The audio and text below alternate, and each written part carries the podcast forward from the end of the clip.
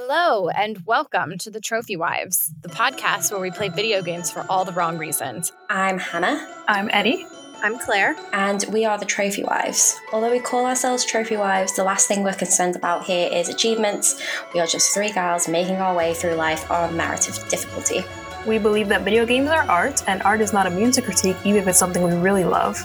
We believe video games are political, especially when they're pretending not to be, and we believe that the only good man is a fictional man. We'll be conducting deep dives into our favorite games, reviewing new releases we've been playing, unpacking the industry's hot goss, and just generally talking a ton of shit.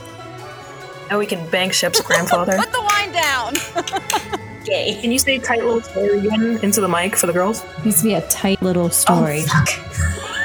It's like 1.30 here, so I just had some milk, but uh, same energy. Oh, You can follow us at Trophy Wives Cast on Twitter. And just DM us your hate mail. We won't read it, but we'll thank you for the analytics.